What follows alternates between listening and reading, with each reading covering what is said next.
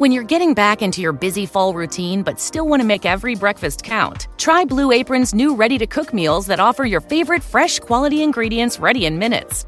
With 60 plus options each week, you can choose from an ever changing mix of high quality meat, fish, vegetarian, WW recommended, and health conscious offerings. Get a $100 gift card plus enjoy $130 off across your first six orders when you place an order by September 23rd. Visit blueapron.com slash unique 2022.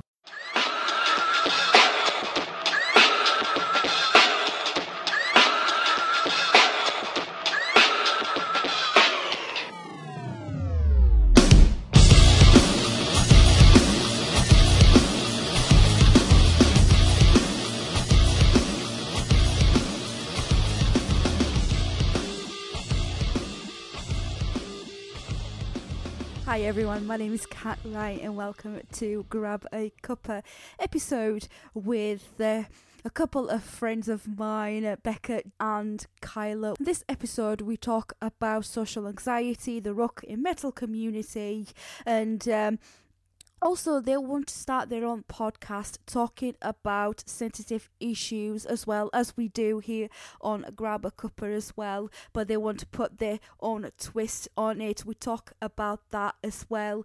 And also, they uh, would like you guys, if you want to get involved, uh, you can message me at higher at grabacuppa.co.uk if you'd like to get involved. But also, what we talk about, it can be a little bit sensitive issues. If there's anything uh, that you've been triggered by, i.e., social anxiety. We touch upon that quite heavily. Uh, please do have a look at our website www.grabacuppa.co.uk forward slash resources if you seek advice. This is Grab a Cuppa with mates. I'd like us to talk about you guys first because everyone knows about me, yeah, but no one knows about you. So, who Okay. wants to go first?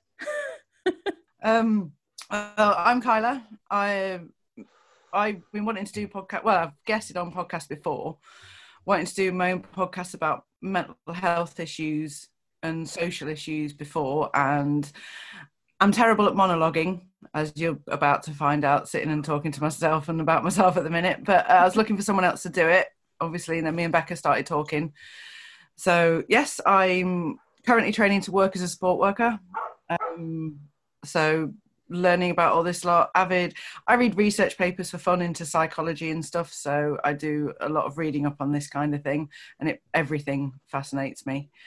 So yeah that basically we want to what we wanted to do actually when we talked about it was start talking about more uncomfortable things. Mhm. so talk more about mental health. I won't shy away from things. If i think it could be touchy or if people might not want to hear about it Mm-hmm. you know, um, they'll talk about it, and I um, have quite a broad spectrum of people that I do talk to that I've already been speaking to and getting their feedback and input and questions of things that they really want to hear talked about, and the response has already been huge. So, you know, a lot of my friends, a lot of people, I say friends, acquaintances as well, Mm-hmm. people that I know from groups on Facebook tend to say that I'm quite easy to talk to, so they'll tend to open up and tell me things and ask me questions and tell me the things they want asking really easily. So I think as a dynamic for getting ideas of what people actually want to hear, that's a brilliant start. I'm just actually asking people. Oh yeah. So do you think a lot of people come to you for advice? Then God knows why. um, to be fair, You're really wise. I, I, You're with other people, do you know what? I, I'm the epitome of, you know, never take my own advice. I can sort everyone else's life out. When it comes to mine, I'll sit on the sofa watching shit documentaries instead. Me too. Yeah. Me too. I'm the same. How do you re- relate to this, Becca? Uh, well, I'm I'm Becca. Yeah. Uh, I am a site manager for a construction company, so I am very much a woman in a man's world. And I, I have I've had plenty of mental health issues within my own life and I have a lot of very kind of unique experiences with it when it Mhm. comes to my job. Um because I I come from a world where to show kind of any vulnerability is really I don't want to say dangerous, but it's like I I can't be vulnerable at all at work. I have to be this really strong person because I'm very much, as I said, a woman in a man's world. So any kind of slight vulnerability is seen as a weakness in in my daily life. So I have to be strong all the time, which in itself is really difficult and negatively affects my mental health because I don't Yeah. feel like I can really talk about a lot of things in Mhm. my everyday life because of it Yeah, so understand. I really wanted to do this Yeah. podcast because this is a side of me that doesn't really get much kind of Much of an I- I- airing. yeah yeah I, I Yeah. I don't really get chance to to talk about the things that that make my life more difficult and because people find it uncomfortable yeah, and I really struggle to kind of open up and I Mhm. really wanted kind of an outlet for it and I wanted Of to course, kind yeah. of see if there are other women out there that are kind of in a similar position to me that feel like they can't really show any kind of perceived weakness. for whatever, and they have yeah, whatever be- reason, yeah. So I really wanted to kind of do this because I think that there's probably a lot of women that are in a similar kind of situation to me hmm and I just want them to know that you, you can't like being vulnerable is not being is not weak. hmm It- It's not it's not a weakness. It's if anything, it's a strength. And we should be able to talk about the things that make our lives a little bit more difficult and that are uncomfortable. And you know, I, th- I think it's really important because otherwise, you can have a it can have a really detrimental effect on on your mental health if you don't talk Mhm. about things. So and and it's not the kind of done thing at the minute. Like everybody, everybody says that mental health is really important, and you know, there's a big like buzzword at the minute. But I don't think that that's true a lot of the time. I think people just say it. It's like Mm. at work, the, the- we were always getting stuff about like you know, your mental health matters, and and we care about you. And I just think it's a lot of box ticking. I think, And yeah, it not feels genuine. like a lip service, doesn't Right. it? Yeah, yeah, it's not genuine, and I I just feel like I want to be kind of that outlet for for other people to to Mhm. feel comfortable to talk about the things that wouldn't necessarily talk about to anybody else. So yeah, that's kind of like my my angle on this whole thing. hmm Absolutely, And, uh, yeah. I'm also a, a part-time presenter on Primordial Radio Oh, as well. part-time. Thank you. Bad time, absolutely. I keep saying to Russ, I'm like, I just need to get rid of him in our show. And like- I'm, I'm sure you could do it on your own. Don't need him. It's fine. you can go back to play what Well, Call of Duty. Case in point, the last two weeks. Well, the last two weeks, because we obviously do a show on a Saturday morning on Primordial Radio called Bubbles Brunch with Bex, and uh, we open a bottle of bubbles and talk shit. And the last two weeks, first week I I'd been to see Kyla because she's going to be my bridesmaid, so I went, I went to visit her. And then last week I was getting my hair done, and the listener numbers went down, and I wasn't there. so I'm like, well, obviously everybody wants to talk about. Well, everybody wants to listen to me. No, I'm joking. I think that a lot of people are uh, inherently nosy as well, and it's a bit of a kind of an insight into our life. Mm, And we, we we have domestics on air. Like we talk about things that people wouldn't necessarily talk about, like about our relationship and stuff. And I think that people relate to that. And I think that's why it's been as, as successful as it has been, and why it continues to be, because it's it's just very honest, it's very real, and it's Yeah. not a show. do you think doing that is Our is lives, this is sort of are, this is how we talk to each other. yeah doing that do you think that it is sort of like got you a bit more interested in doing this as well Yeah, yeah, because Mhm. I'm not really somebody that's that, that that is comfortable putting myself out there, which which feeds into the whole social Mhm. anxiety thing. I'm I'm very socially anxious. Like I'm not the type of person that is really out there and bubbly and and and what have you. I'm I'm very introverted. Mm. And it's been a, a like over the last three years, it's been a, a real challenge for me. I found it really difficult because like when when they have like events and stuff, people come up to me and talk to me like they know me, and I'm like, I have no idea who you are, and you're touching me, and I don't like it. Uh. I get that. I've had to kind of get used to. Mm-hmm. It's really I get that. It's, it's been a it's been a massive learning curve because I, I I am I'm quite inherently shy, and yeah, I'm just like it's like uh, me and Kyla say that in, in my relationship, I am Rob and Kyla is Russ because Kyla and Russ are the more kind of outgoing introvert like extroverted kind of people and me and Rob are the the kind of quieter more reserved like people that are a bit freaked out by the whole thing Mhm. so yeah it's it's it's been it's been an interesting learning curve very very weird I bet. I was just thinking about um, the topic of social anxiety, especially now. Uh, we are at a stage where um, now we are allowed to leave our houses, and it's a little bit more. Uh, yes, it's still restricted to having to wear masks. Um, f- personally, I uh, I have um, clinical anxiety and depression and all that stuff, and I'm finding it very difficult to wear a mask. Uh, even though as I was told that I am um, well exempt, but I still feel that I have to whenever I can because I get dirty looks. and people will see you and judge you Absolutely. And then and then I was just like feeling so anxious. Like I went to Sainsbury's today. Social anxiety. I suffer from anxiety and depression. is something that I've suffered all my life. And I felt like when it came to lockdown as well, um, at the, at the beginning, I actually felt relieved. Okay, because I thought, well, people can't come close to me. You know what I mean? But then at the same time, I'm like, oh, what if people come close to me? So I didn't know what to do. So actually, Scott, my husband, he took over the shopping duties.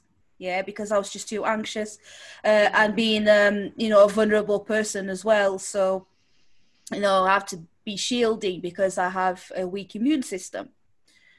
So I feel, okay, I felt in the middle. Okay, was yes, a good thing people can't come close, but then what if people come close to me? What can I do?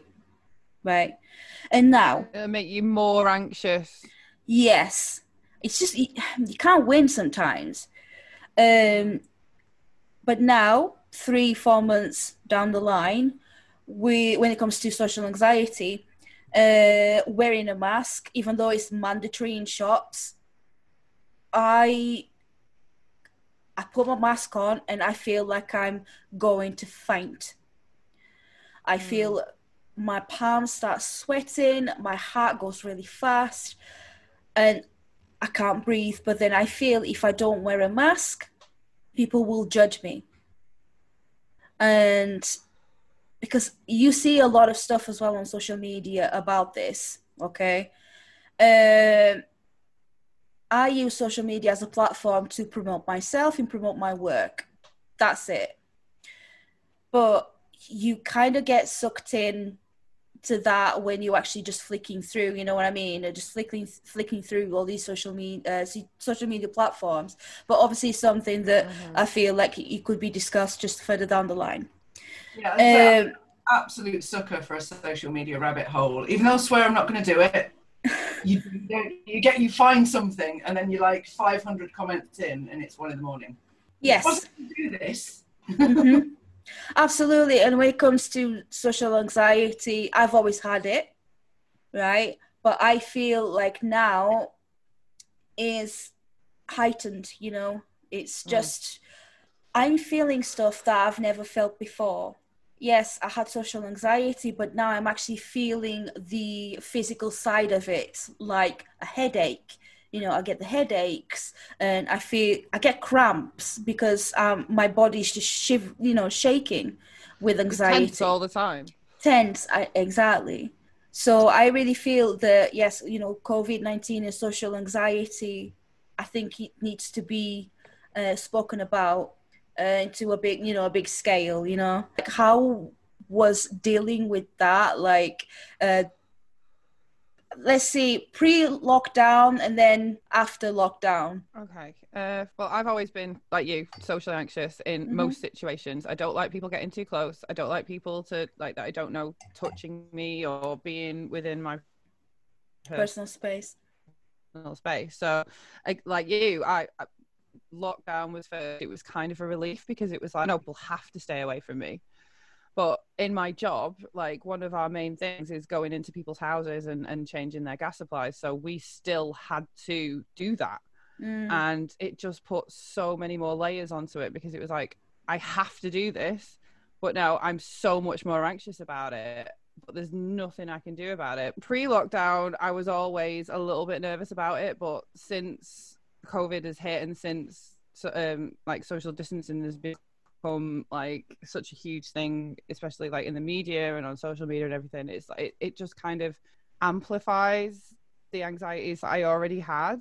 Mhm. And I just feel responsible for my teams having to kind of put themselves at risk by being close to other people. And it, it, it's just like, it's just really difficult to kind of be like to stay away from people when I know that I it it it's just it's just put so many more layers onto it. And then you get people all over like for, for people like you that are, that are literally exempt from wearing a mask but people walking down the street or going into a shop they see you not wearing a mask and they immediately judge you.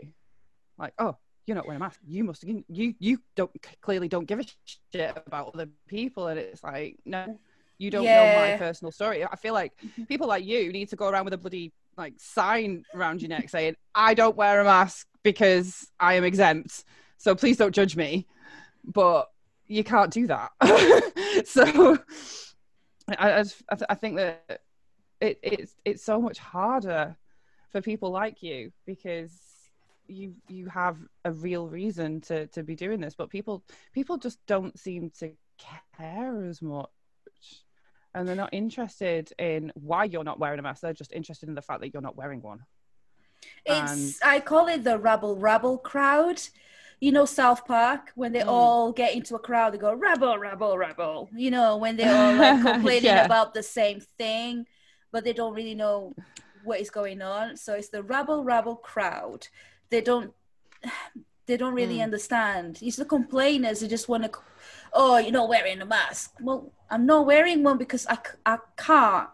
If I do, I will pass out. It's an anxiety thing, but I will try my best to respect other people's wishes. I will keep my distance because that's what I need to do. I got told off on the train, and it says, listen, okay, this train around here, like this part of the train's empty. It's just me, right? Even if I wasn't exempt, I wouldn't see the point of wearing one. But I said I can't. I'll put it on and off. You know, I'll do it when when I can.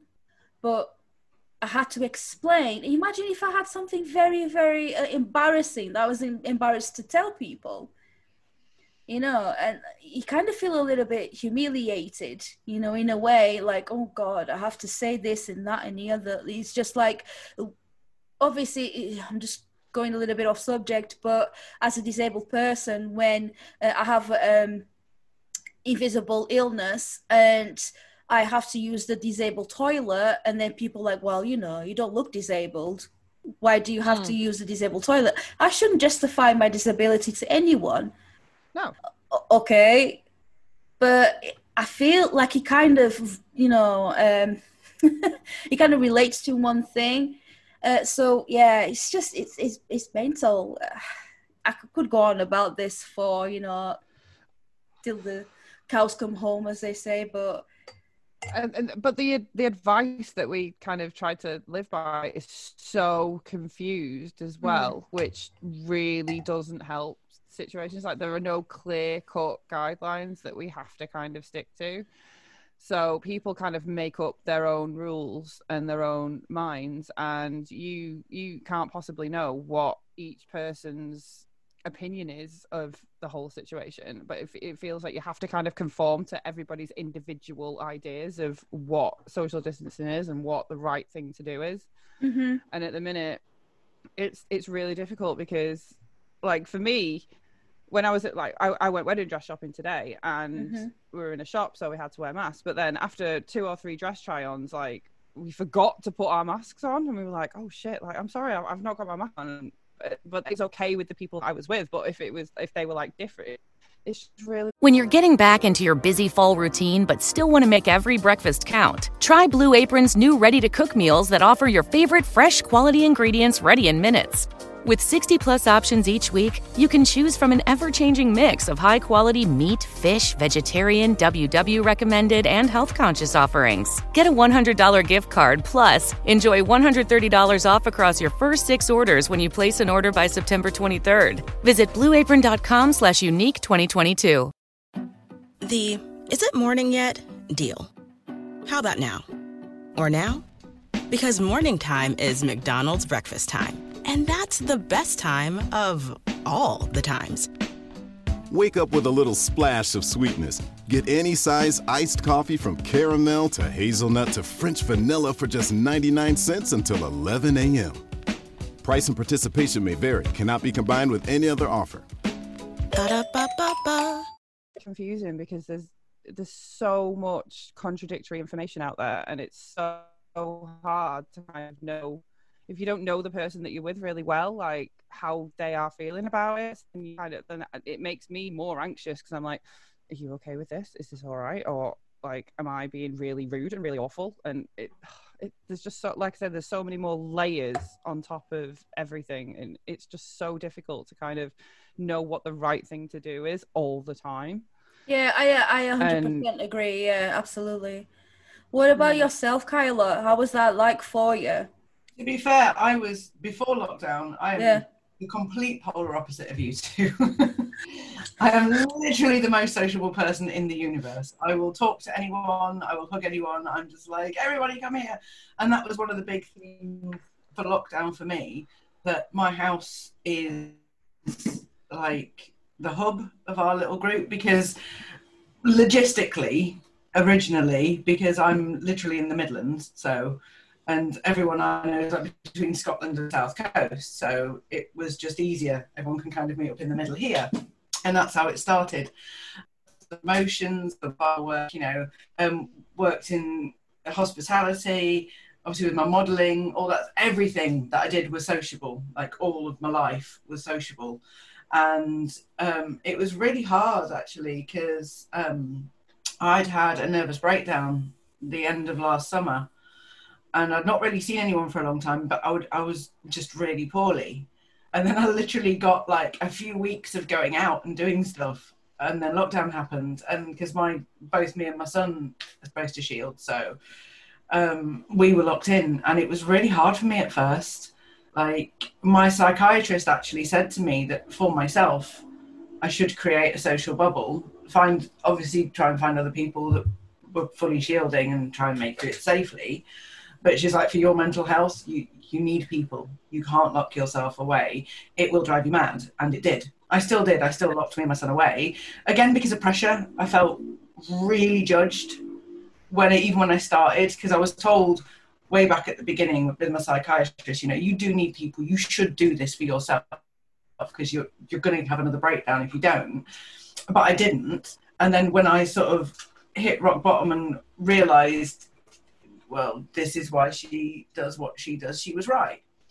And started seeing a couple of people, you know, just one at a time, sort of having people around safely once they'd isolated. And I did get shit for it off people I wasn't really expecting to get shit for it. Mm. You know, people that knew my mental health troubles. And I find it really difficult still, like not being able to go and do the stuff I used to do, my little bits of time, see my friends you know, I, I've always, always spent loads of time with everyone else, and I live near so many people that it's just easy, you know, like, oh, you're about, I'm just around the corner. You know, you can just pop in and out, and it's fine. And I can't do that now. You've got to stand in the garden, or, you know, I can't take my son out to see his friends.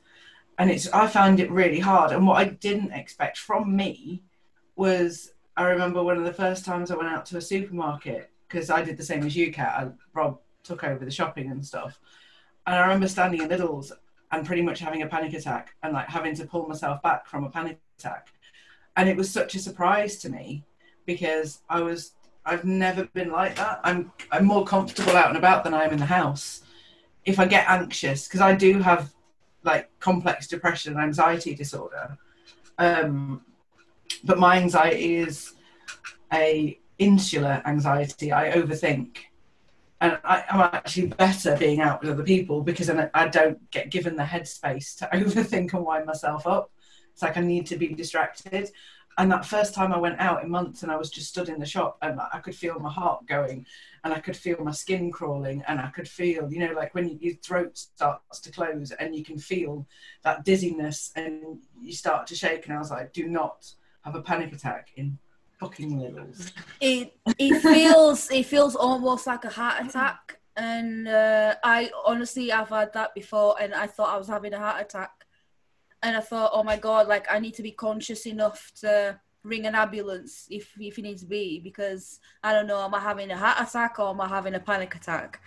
Um, yeah, stuff starts getting to me uh, to affect me physically, and especially having fibromyalgia, it's I start having a really bad flare up as well and uh, it's just one thing after another. Think about dominoes, you know what I mean? You knock one thing and then uh, another thing and another thing.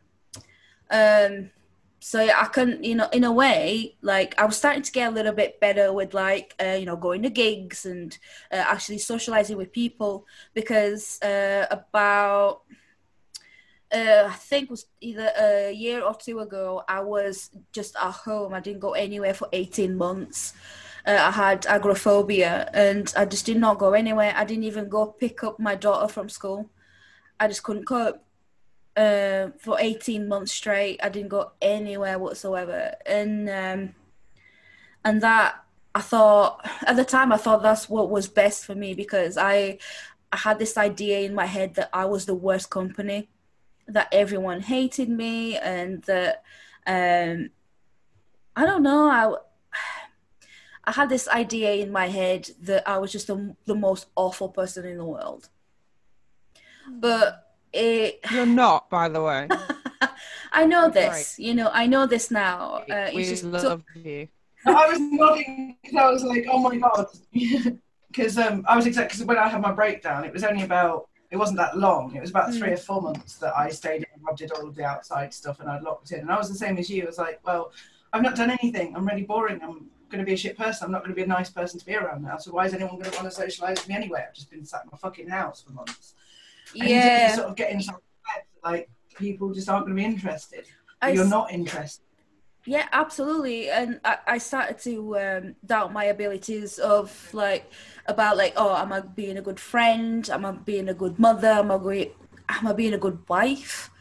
You know, um, and it was just like, it was just madness. You know, I was just in a place where it was just me and my thoughts and that's a very very dangerous um, place to be in a way in my mind uh, but also i'm saying uh, talking about this because i want to touch on the social anxiety side of things and being on lockdown because uh, a lot of people that thought that they didn't have any mental health issues before lockdown and then they suddenly their routine changed completely. They had to be at home. Then they suddenly found that, yes, I'm feeling depressed, I'm feeling anxious, but I never realized this before.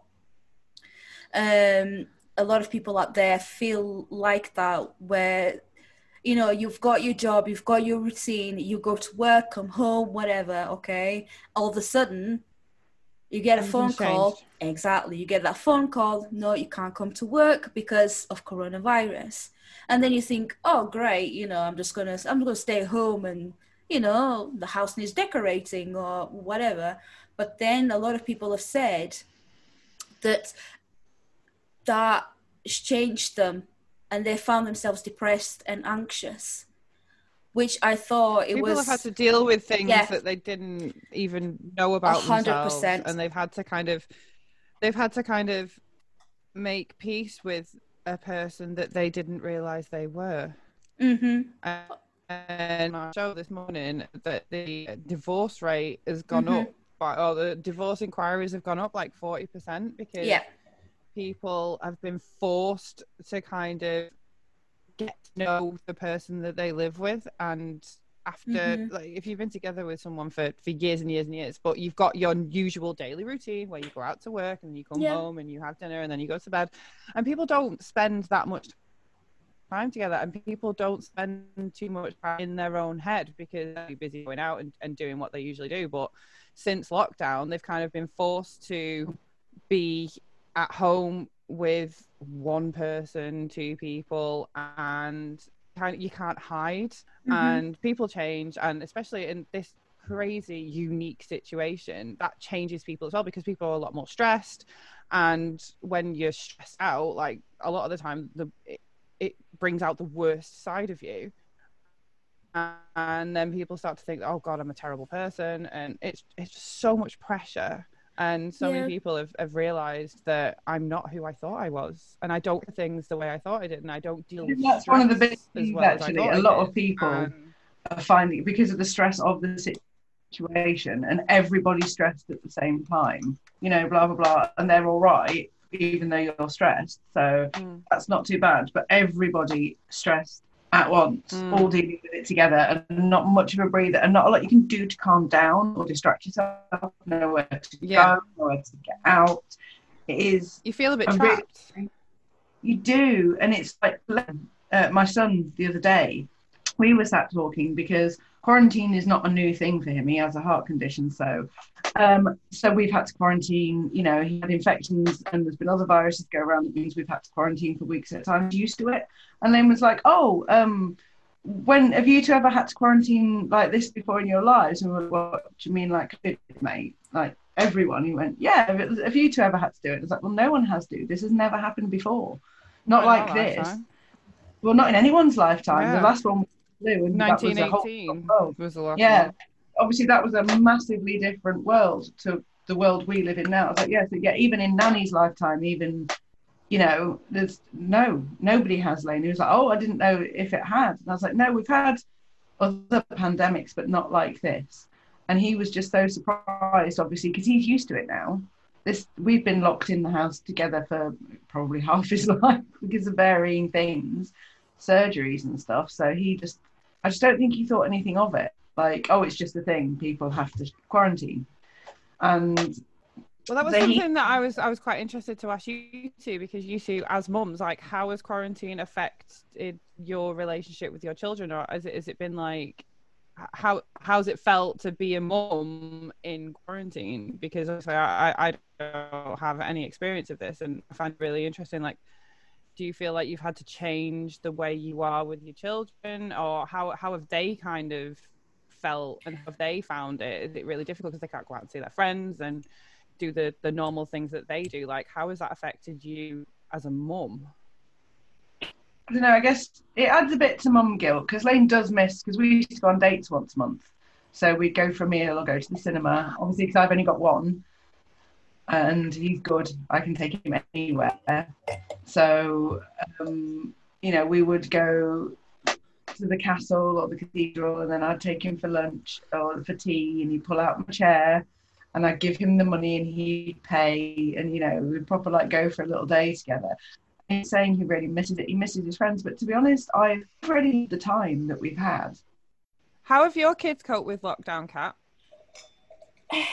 the thing is like with with alice alice is uh she's eight and she is also on the autistic spectrum uh but is more towards the uh, emotional side uh, Yeah. of things and also the behavior side she's very bright uh, she's really intelligent but she struggles with coping with uh, social uh, social situations. Basically, I'll give you an example. She can't cope with games that involves winning or losing. So uh, it's very difficult for her to, to, to deal with stuff like that.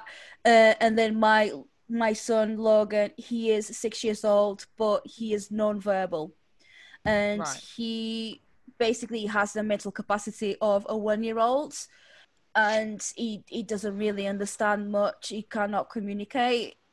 But he is getting better, you know, he's getting better. But when it comes to lockdown, basically, he's just like obviously stopped going to school so that was a disruption to his um to his routine with logan it was very difficult for him to deal to deal with he was poorly uh, for three weeks and we believe it was due to anxiety so uh because bless obviously yeah his his routine changed dramatically you know suddenly where he did not go to school anymore so uh he was honestly he had sickness and diarrhea for three weeks uh, but he still, you know, he would still eat and drink and play and whatever. So he'd still be himself, but just have his behavior sort of like changed. Uh, like day and night. I'll give an example. Uh, well, Logan is normally a very, very happy child. He would laugh. Uh, he will. Um, he's always like smiling at you, and he's grabbing your hand to go play and stuff like that. But he just, he would just scream all of a sudden he would just scream and we're like so what what do you need what is it you know take my hand or whatever but he would just look at you scream in your face and run away and then he does this thing called stimming which is the same doing the same action over and over again uh, i do that too so i bite my I fingers as well when I get anxious. yeah i bite my fingers i have restless legs so oh, I get that. yeah uh, Horrible. it is I scratch my palms. I do that. Do you? I uh, I do this a lot. Squeeze my hands, Wringing your fingers. hands. Yeah, that's Yeah. a classic anxiety sign. It is, um, and so for them, well, to Alice, we can explain. Listen, this is what's happening. We explain to her everything. Yes, she was- she was still strugg She still struggled, but she understood why we were doing what we were doing. Yeah. With Logan, he didn't really understand. So we spent three weeks of him being physically poorly because he was anxious. And then when they said, "Oh, we can have Logan back, but we need to do a week in, you know, and then a week off." It was very difficult because it's like, well, he's going back to school. Uh, he cried first day back, you know, after a few months off. He cried because he didn't want to get on this bus. Uh, he goes to a specialist school, which is about over seven, seven or eight miles away from our house because uh, finding a specialist provision for a child like Logan is very difficult, uh, especially in our area. Oh, But- it is everywhere. uh, but again, that's another subject for another time. Uh, but yeah, he he struggled a lot, but now he's kind of used to it. He's gotten used to it, but those were a f- very difficult For a times. few weeks, yeah. Yeah, very, very difficult for a child that doesn't really understand what's going on. Um, very difficult, but we got there in the end. You know, we got there in the end. Um, and he's he's got his uh, his things that he can focus on at home. He's a very physical child. Uh, he has his trampoline and he has his playhouse and stuff outside. Yeah, because he loves being outside. He loves being in nature. So on our backyard, we have lots of trees and stuff like that, and he has his space. So when he's feeling overwhelmed, you know, rain or shine, he's outside. That's what's best for him. But yeah, it's it's been very difficult with both kids. But Do you think that this situation has kind of increased your, like both of your feelings of mum guilt? oh, oh God, yes, yeah.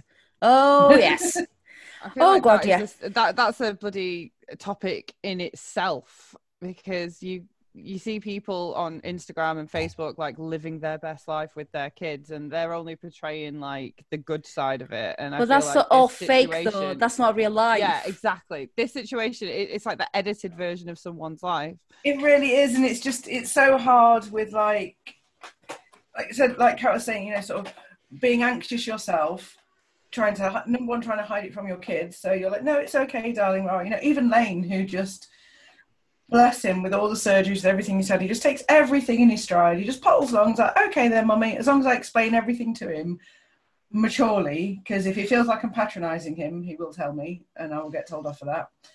I'm not allowed. He's, he's going on about 35, I swear. But he's normally good. Even he's had days where he's come to me and he's like, Mommy. I'm like, What's up? He's like, I don't know. I just want to cry. And I'm like, Yeah, I feel you, mate. That's fine. You have a cry.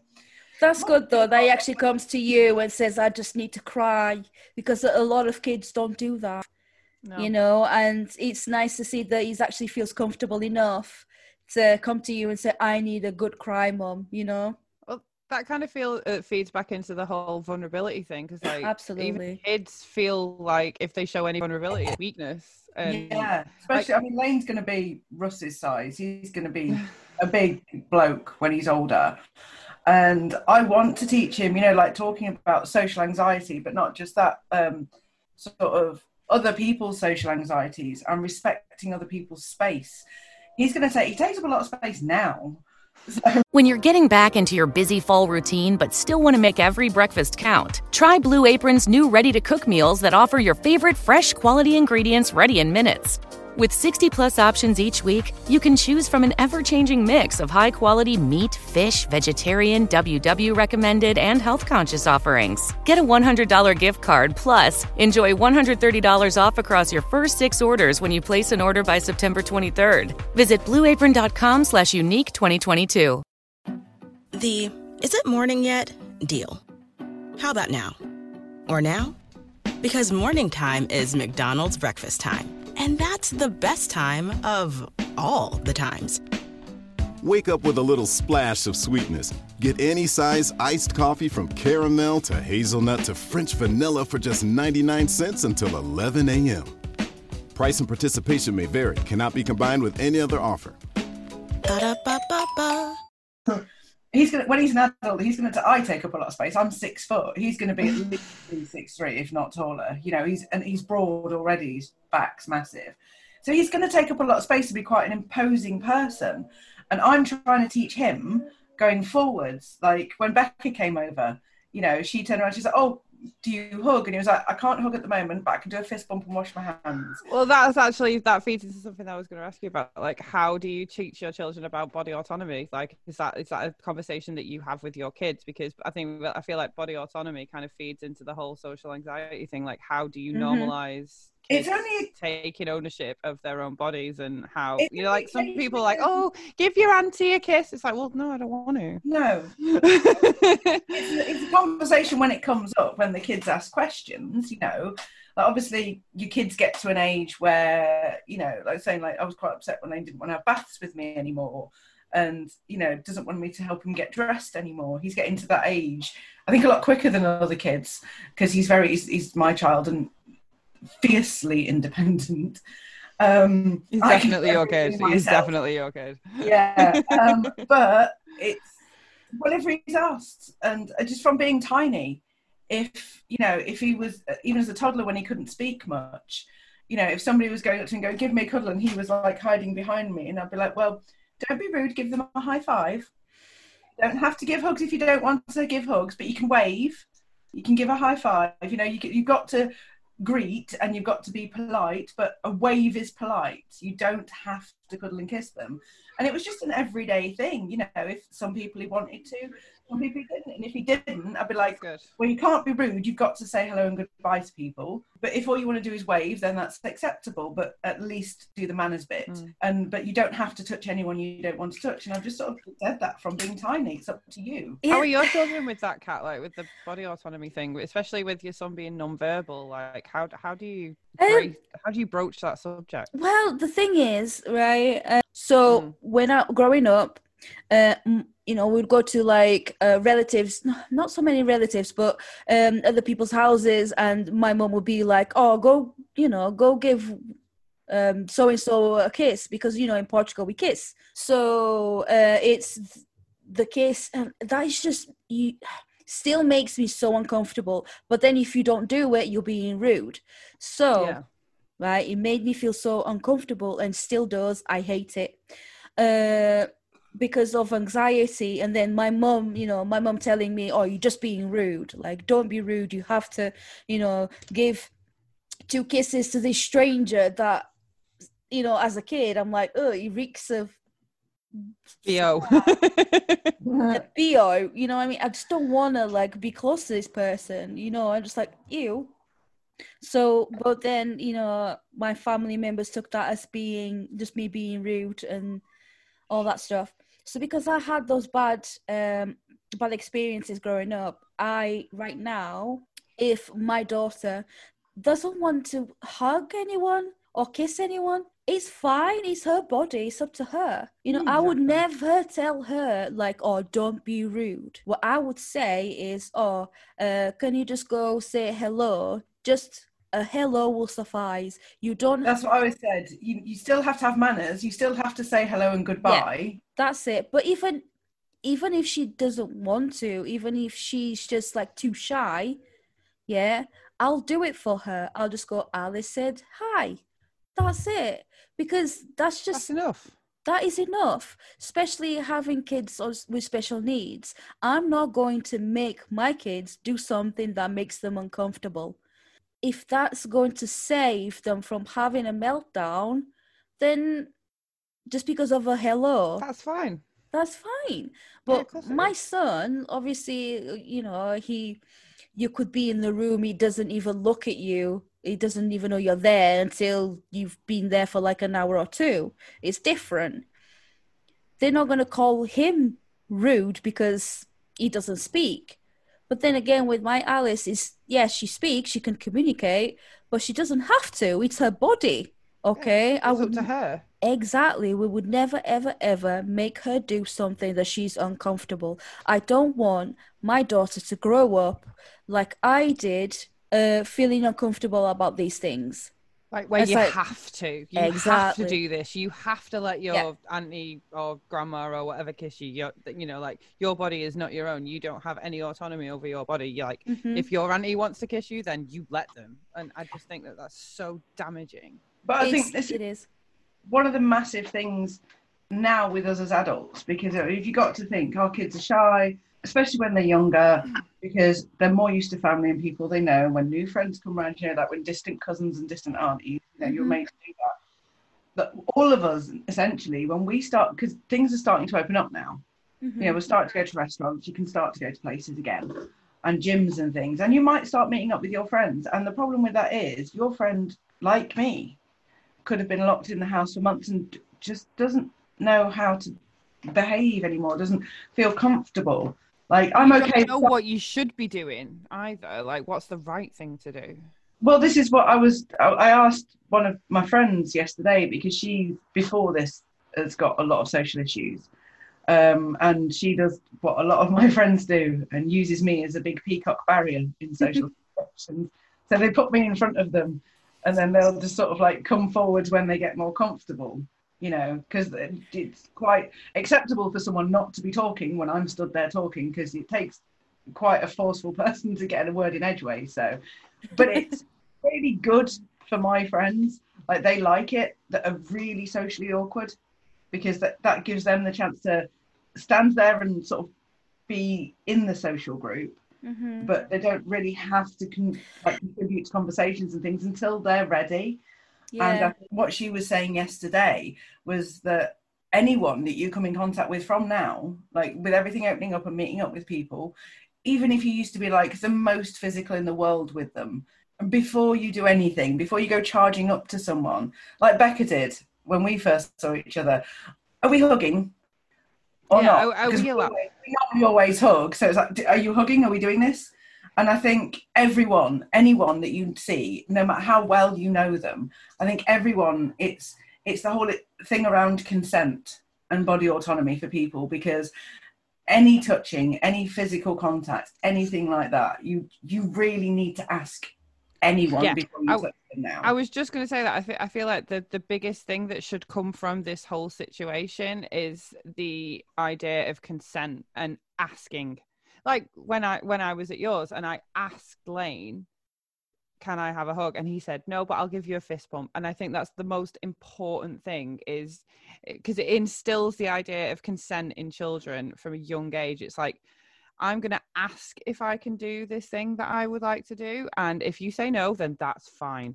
And I feel like this should be the, the biggest takeaway from this entire situation is asking the question, asking for consent. Consent is such a huge thing and i hope that that is the one takeaway that we get from lockdowns like asking is is this okay Yeah, and then if, if you ask say the question no, then you, you, yeah. you you've yeah if you ask the question then you've set very strict va- boundaries and they're very clear and i think that that should be the biggest takeaway that we take from this And whole lockdown allowed- situation people are allowed to say no without it being rude, Yeah. or awkward, because that's yeah what you're not being awkward you're not being that's rude the point she made to me yesterday. You know that sometimes she might want to hug you, other days she might not be feeling comfortable in herself, doesn't want to touch people. just because you can consent one day doesn't mean that you're going to give it the next Exactly. So it's the idea that it's fine. People that are self-aware, like us, saying to people to ask is is fine because you've always been able to ask. Everyone's always had the power within themselves to ask for consent. A lot of people don't, but you could. It's the response that needs to be normalised. So if if you've asked and someone's gone, actually, I don't really want to hug, and, Mm. you and then you can just go, okay, cool. How about like I I tend to make a joke of it with my friends. You know, like if someone's like, I, I don't really want to be touched today, I'm like, you know, how about doing some guns and being cheesy? And they're like, oh, shut up. But then it sort of it takes the awkwardness out of the situation. Do you think it's Yeah. more like breaking the ice? Yeah, yeah, Yeah. definitely Yeah, I get that. It's just like I feel sometimes like let's say we are at, at um, an event and I go to the bar because I think well that's the first thing that I do maybe or go to the toilet. And I perhaps if I see someone I just give them a nod and just oh you're okay? And then I walk because I hate yeah and this is very important as an uh, you know a, a person in the autistic spectrum. I cannot I can't cope with the first encounter. Like I go in and the the the small talk, right? I find that very uncomfortable. mm-hmm. that is my life The I'm the opposite of you two. I that look is at my life the hellos. I can't do goodbyes. I get really like I don't want to say goodbye. You know, I get like I, d- because I always feel like I've not said goodbye enough, or I worry that I've been rude in just going away, or I've like I d- like um like this has been such a lovely encounter, and now I'm gonna fuck it up right at the end. but the thing is it's like i i struggle with social cues. I look at their face and think oh are they thinking that i'm being rude for not like wanting to talk more? And i hate it's awkward a perceived silence. expectation. Yeah yeah. I'm just because now having this conversation sometimes i struggle to explain myself. And i struggle with so many different things and honestly i thought that it was just me being abnormal if that makes sense just It yeah makes perfect sense. We're all weird. There is no normal. That's the thing. There is no normal, which is why Yeah. the issue of consent is so important. It really is it really is Asking what people are comfortable with. And I think, like I said, that should be the one takeaway that we have from this entire situation. It's like asking, Are you okay with this? that is why I like to make people aware that yeah, I have these issues, yeah, especially we know with social cues and whatever. But I feel like I, I have to forever explain myself. You know, I always you have to explain. have to. Yeah, it shouldn't have to, but not a lot of people understand how it's like to be me on a daily basis, right? And on a social, like for example, I'll give you an example. It's like uh, before I have uh, I do an interview like with a band and whatever, right? I have to write stuff down, uh, what I'm going to say, because I I feel like if I don't, like I'm gonna mess up, and then if I mess up, and then I just start having all of this like uh, self doubt. Am I, you know, doing this right But or I call not? it anxiety loop. You get stuck, you get yourself stuck like you've done one little thing wrong that probably nobody else has noticed, but because you know you've done one little thing Yeah. wrong, you get yourself stuck in an anxiety loop, Yep. and then it just kind of builds and builds and like so like you're like oh god. there you go. I couldn't. Ex- I couldn't explain it any better. You just yeah, you hit the nail absolutely. But it's it's just I've learned to accept it. This is who I am. Like it is, and I can't. I've tried to change, honestly. You shouldn't but, have to though. but that's it. Like, but the thing is, like, it's this voice in my in my head from being a little girl and being told that what I was doing was rude. Like, you shouldn't be so blunt. You know what I mean? Like, you shouldn't, I don't know, shout at people or whatever. But the shouting was just my frustration. one of the reasons we wanted to start our podcast is because if more people talk about this, if more people say, "Do you know what, this is, I'm not being rude to you, it is nothing to do with you, you are not making me uncomfortable. I am simply uncomfortable because I am in a social situation. This might be a new building to me, and I might not know where the toilets are. That could make me anxious. You know, you know. I'm not being rude, like, but if more people had the conversation, more people were talking about it, then more people would think when they meet someone, and then it might just be a simple thing of you just going, "Oh, I- I don't mean to be quiet. I'm not being rude. I'm just a little bit socially anxious at times," and that would be all the conversation it would need just to Mm. state a fact. But then it's just having that conversation because then you're gonna have that conversation with one person, and then you again in a venue you walk like to the toilets. Oh, hi, yeah, you all right? I'm very social and anxious. Then you have to tell your story over and over again, and that is just exasperating because I feel exhausting. It is. I- I feel just like you, I have to put this sign on my forehead, socially anxious, and then no one's gonna ask me anything else. Obviously, within the, uh, I found a lot of people within the rock and metal community that understand, understand me as a person, and I've been doing this, you know, the podcasting and blogging and telling in a way telling the world about me for it's gone actually it will be a year turned a year in march when i start doing this. And i just i felt like it was a, a relief that people who know me now know that i suffer with these things. They don't even see me as they saw me before as you know a little bit rude and awkward now they see me as like oh she just has this uh disorder you know and it's Exactly. you Which know is why these conversations are so important. they're so Right. important because everyone has the right to be quiet. The thing is, nobody has the right to be actually rude. So somebody's being, you know, actually saying rude things to you, and you know, actually, like I, I've got somebody that I used to work with that in the canteen used to constantly, every time I spoke, very loudly speak over the top of me to the person I was talking to Mm. every time I opened my mouth. And it used to really, she did it on purpose. She did it because they don't like each other. And it was just, she really used to grate on me like that. And, but that, that's rude. That's direct rudeness, intentionally rude. Saying rude things to people is not acceptable. You know, however, just being quiet is not rude. That's being quiet. You know, as long as you sort of respond in some sense, you know, if you're not really up for a conversation, but some like if somebody asks you a question, you know, as long as you sort of respond and give a little smile, then or you know, just look them and look at them and respond. As long as you've like not completely blanks them. Why is you being quiet an issue? Why is it anyone's issue? You know, there's enough, especially in like our social circle that the three of us know each other through. You know, there is enough people that can talk yeah. um, myself included. and but that that that's fine. Some people think I'm rude because when, especially when I've had a drink or sugar, or I'm just, you know, I, I um, my brain works so fast all the time because of my ADHD.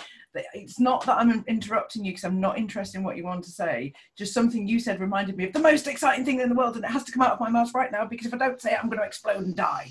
You know, it's just like my brain going do do do do do. And I, I apologize for it a lot. I'd same as you. Like I'm sick of saying to people, "I'm sorry, I didn't mean to interrupt you." Then I really wasn't being rude. I think that's my most used phrase when I'm out with other people. I'm sorry, I didn't mean to interrupt. then what's uh, what's other people's perception of rude though Exactly. It's all to do with everybody's individual interpretation of a particular situation. absolutely And that's why I, I coming back to the whole consent thing. That's why it's so important to ask the question. Yes. Yeah. And But then some people- normalized. Yeah. Some people might feel, honestly, some people might even feel awkward asking the question because Yeah. not enough people ask the question.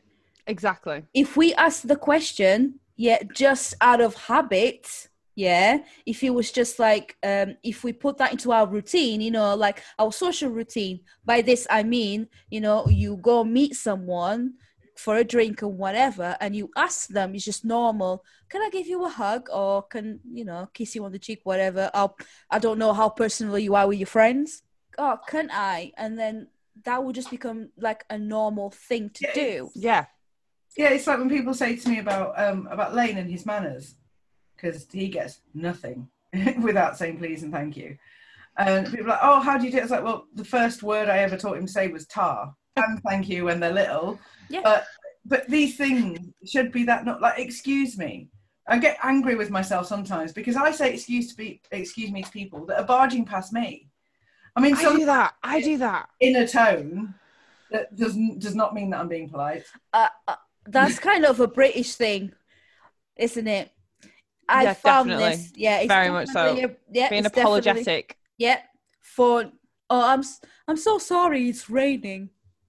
Okay. like Oh, the- you're apologizing for things that are completely out of your control. You exactly. think we're that's a very, oh, very British thing. Oh, Definitely. the Irish are worse. The Irish start nearly Join Cooperative Extension at NC A&T's Try Healthy program on a virtual journey with Catch the Wellness Wave Saturday, September 10th, 9 a.m. to 4 p.m. Enjoy food and fitness demonstrations and vendor booths from the comfort of your home. Register online today to receive your Catch the Wellness Wave swag bag. Ride the wave to a journey to better health. For registration information, contact Shawana Hairston at SLHAIRST at ncat.edu. every sentence. Sorry, sorry, sorry, sorry, sorry. I've noticed that. I have noticed that. it's definitely a British thing. But I kind of adopted that as well. Like, because obviously, in a way, I've lived here longer than I lived in my own, you know, home country. Mm. You know, I've been here for nearly 20 years. And I moved moved out when I was 17. I've yeah, I've adopted that, and I don't know, I don't know why. I guess it's the fear of being judged again. It's a fear of judgment. If I don't say, if I don't say like, oh, I'm sorry, even though I know that you know they're badged into me or whatever, I feel like they're just gonna turn around and say like, oh, you know, even sorry or whatever. I don't know because it's the fear of confrontation sometimes. So I'd Yeah, rather definitely. just say, yeah, I'd rather just say sorry, even though I'm not, just to avoid confrontation. But then it Yeah, I don't have a fear of confrontation. It depends. I was just going to say. I was just going to say it depends on the situation, because if depends on the person. someone, yeah, and yeah, it depends on the situation. Because if I definitely know they were in the wrong, then I'm not sorry, and I'm going to let them know about it. Ooh, yeah. Yeah, it depends on the situation. Because especially when it's like, you know, anything to do with my kids, I'm like, I go mama bear on them. Honestly, I'm like protective. I do. Do you know my worst one is like, you know, when you like hold the door for someone, they don't say thank you. Oh, and you'd be like, you're welcome. Oh, I, I- do that I- when um, I'm in the car. I- When I'm in the car, and if I've let someone through and they don't let on and say thank you, I'm like, "You're welcome," really loud. Like, But if Lane does it, like if Lane's held the door for someone and they don't say thank you to him, that will get a barrage from me. Like he's a small child, and what manners are you teaching him? Excuse me. You know, like I, I'm really like if somebody barges into Lane as well without looking, he's not exactly a small child. You can't really miss him. And like but people still barge into him, and I'm just like, uh, excuse me, you're going to apologise to him. In fact, no, that's not a question. Apologise to him now. But then again, you know, that abrupt behavior, yeah, it can be seen as being rude as well. I couldn't give a shit. They were rude first. You know what I mean? Exactly. You're- Absolutely. it's, it's not being rude. It's just expecting a certain level of consideration. Basically, It's, it's not being rude. You just expect people to treat you in a certain way. Mhm. Yeah. And again, it comes back to the whole idea of asking for consent and also being respectful of Yeah, other people and their normalising boundaries. That's the point. In fact, if nothing else comes from like the episodes that we do, if there's just a small group of people that might listen, that start taking on board that we should just normalize respect and consent of other people's spaces and other people's preferences. Yeah. Because it's not down to what you like at the same like with in fact a lot of my friendship group weirdly there's only a couple of people i'm very good friends with that are as you know peacocky as me um and so the people that i care about their boundaries are so far removed from mine Mm. but yet i always make sure especially with the ones that i know are a bit shyer but that's because i care about them and i don't want to make them because you're uncomfortable. respectful of their boundaries and i think that that should be the big takeaway from this conversation and our podcast be respectful of other people's boundaries whether they're the same as yours or not it Yes. doesn't matter And if you don't you're not them ask Mhm. yeah I ask would- the question you know, if I was uncomfortable, if something had happened, because it, it, it surprisingly actually does happen to me sometimes, I'm not very sociable when I go to things. It can happen. You know, the world didn't end, nothing imploded, we're all good. But, you know, and, but people are more open to ask me because everyone asks me anything really, and they're used to it. But I'd rather be asked, you know, if I'm in a bad mood, if I'm feeling like on the verge of tears, if I've just been dumped and my friends dragged me out and I'm like literally fucking holding it together by a gnat's testicle and not bursting into tears, I would much rather someone just go, Are you okay? Like, do you want to do you want to talk? Do you want to go outside for a cigarette? You know, are you all right here? Do you want a bit of space? You know, and I would much rather somebody just ask if they're not sure. yeah and that's what should be is that? normalized I- I- is what should be normalized asking the question and it's a friend of mine gave me a, a really good phrase that they use in mental health um, as professionals, which is dynamic boundaries as well. So, say we went out to a gig together and we were all in really high spirits, and you know, la la la, when we got there, say somebody's barged into you or made you uncomfortable throughout the night, and that made you less comfortable as the night went on. So, the person that you were happy to hug when you arrived, something might have happened, or you could just be tired and not feeling like it, you know Mm. and the fact that it's continued consent. yeah And the continue idea of to tell it- dynamic boundaries. The fact that somebody's hugged you once does not. So, so it's anything like the rape culture thing. Just because I've had sex with somebody once doesn't give them the right to do it to me. exactly Feel like it, and just because I have hugged you a few times doesn't mean I'm going to want to hug you every time I see you. Mm. It is the idea of like the dynamic boundaries and continued consent. So like, if you get it in your vocabulary, if you like, before you touch anyone, just to automatically go, "Can I have a hug?" Yeah. You know, can I can I give a kiss? Can I, you know, do you want to sit here with me? You know, like stuff like that. continuous consent needs Yeah. to be normalized it really does Because it's a two second thing, but could make such a big difference to somebody's entire experience. yeah an event or a day, it could completely flip their day around. Just the fact that one person might have gone up to them and been like, "Oh, you know, hi, do you mind if I hug you?" And if they've just said no, and you're like, "Okay, that's cool. Should we go get a drink?" Yeah. And you just it's nothing. There's no issue there on it. But then like you ask that question and somebody might have not been okay with you like, kind of hugging them or kissing them but because you've asked the question again that then might make you comfortable with it Yeah. Mhm. If they know that you respect them enough to respect their boundaries, they might probably end up getting more comfortable with you. But that, I- people would, yeah. would would feel I wish people would do that more, especially with me and the kind of like limelight that I'm in with with me being with Russ and him being in the public eye. And I say public with very loose bloody Don't these are.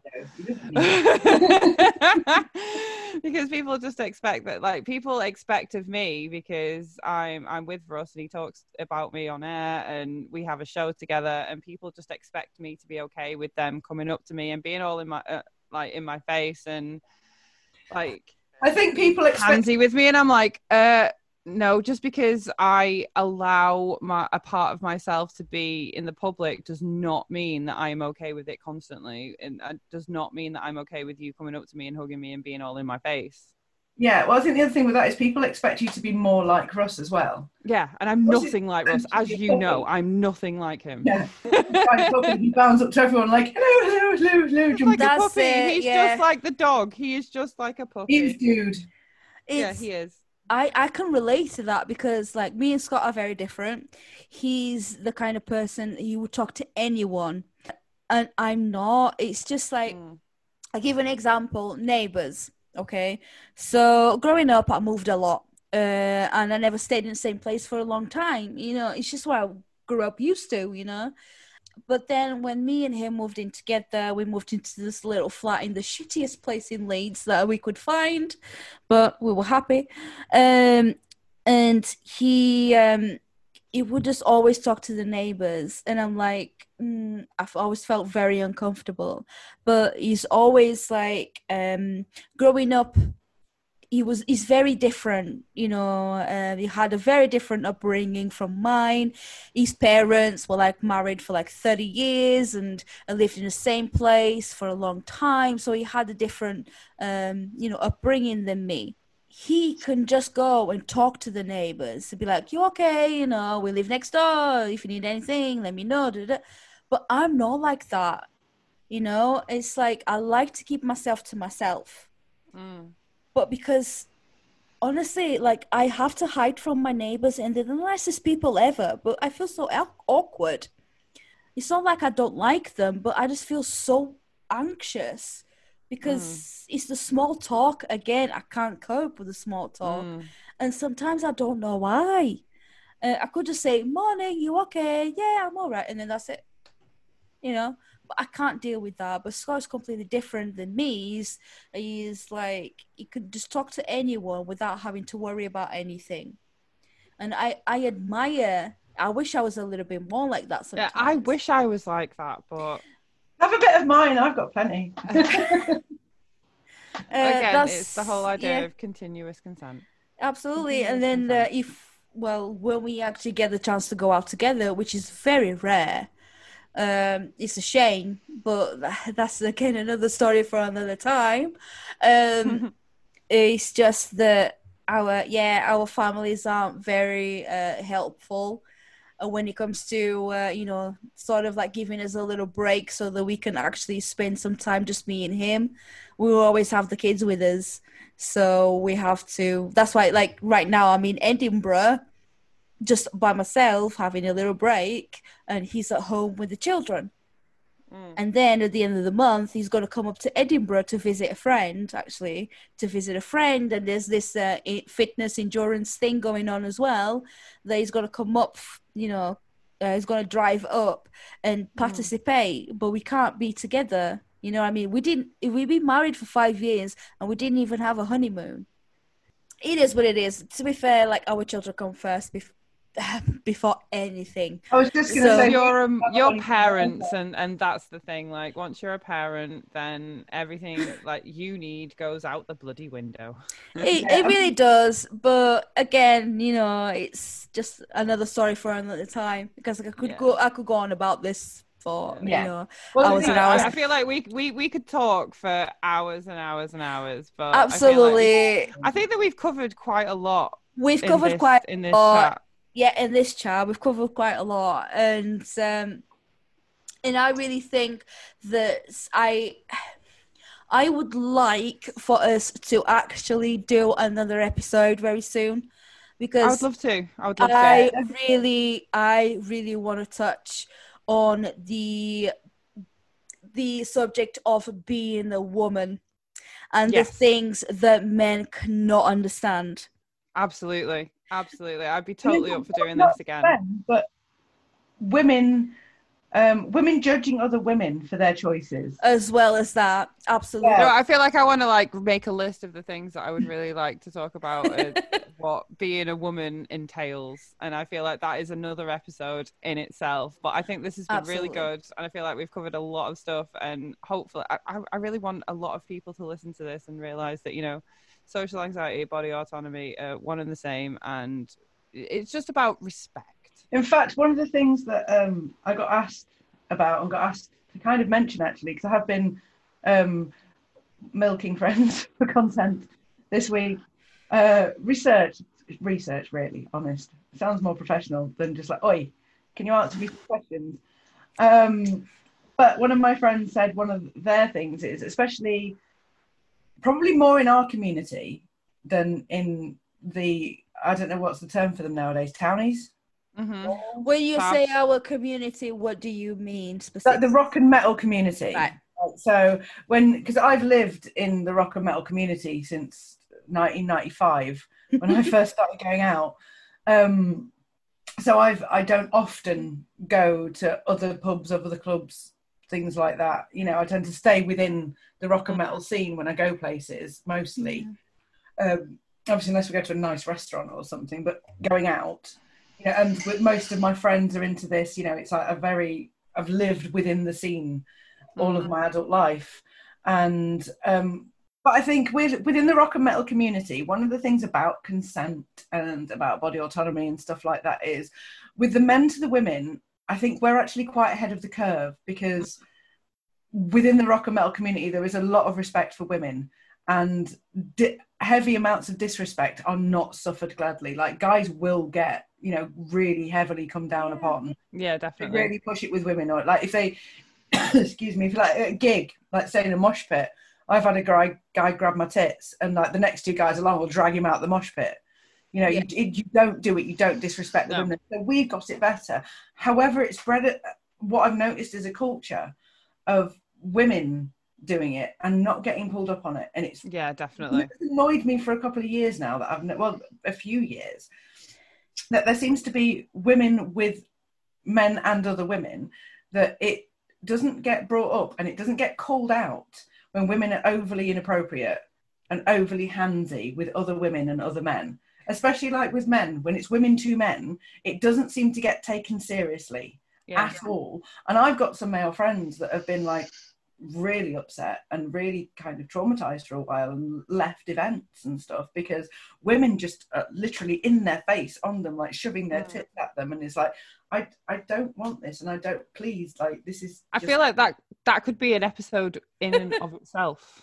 Yeah, it's Yeah. like, yeah just because i be just because i'm a woman and you're a woman does n- still does not give you the right to touch No. me no. Absolutely not. or kiss me i've had that Mm. before and it made me feel very uncomfortable but then at the time i didn't want to say it because hmm i felt like oh she's just drunk but then again it does still it does not give you the right Yeah. especially No. like as a married woman Mm. okay as a married woman i've been with my partner for a very long time well partner husband i've been with my husband for a very long time and it's just like i don't want him to think that i instigated that do you know what i mean like i didn't yeah, instigate definitely, anything Definitely. like this But like I say, I, I feel like we could we could talk about this for such a long time. So I feel like that needs to be an episode on its own because that's like it feels like a separate issue, even though it's kind of under the umbrella It's of under that umbrella, but I think it was It's- I feel like it's a separate thing, definitely.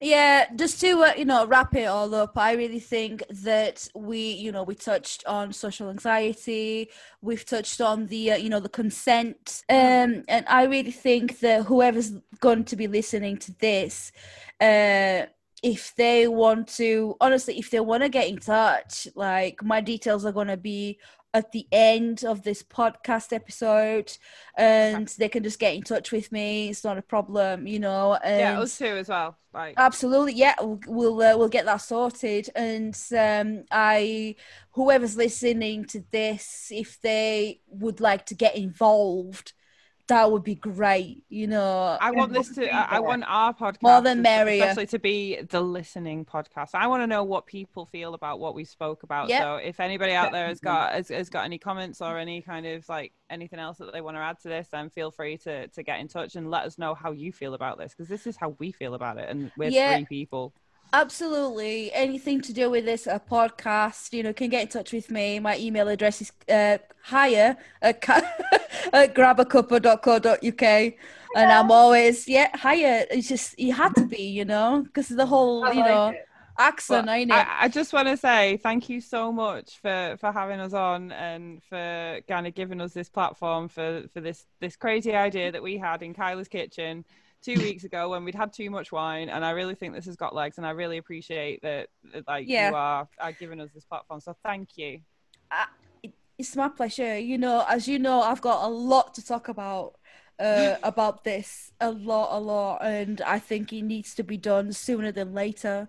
Well, thank you very much. This has Yes, been really good. I've really, really really enjoyed this. It's been brilliant. Yeah. It's all good. Yeah, Well, I thank you so much. It's been it's so okay. good to talk to you guys. You, you're awesome. You're yeah, you're very welcome. Absolute pleasure. And uh, yeah, we shall chat soon. okay, Yes, yeah. definitely. Let's chat We'll soon. set something else up again. I'll meet to you both very soon. Lots of You will do. Bye. Bye. Thank you so much for listening and thank you for your continued support there. If you've been affected by any of the issues that we spoke on this episode of Grab a Cuppa with Mates, uh, you can. Uh, Go to our website, which is grabacuppa.co.uk forward slash resources, and there are lots of resources that you can go and check out there. So, thank you so much for your continued support.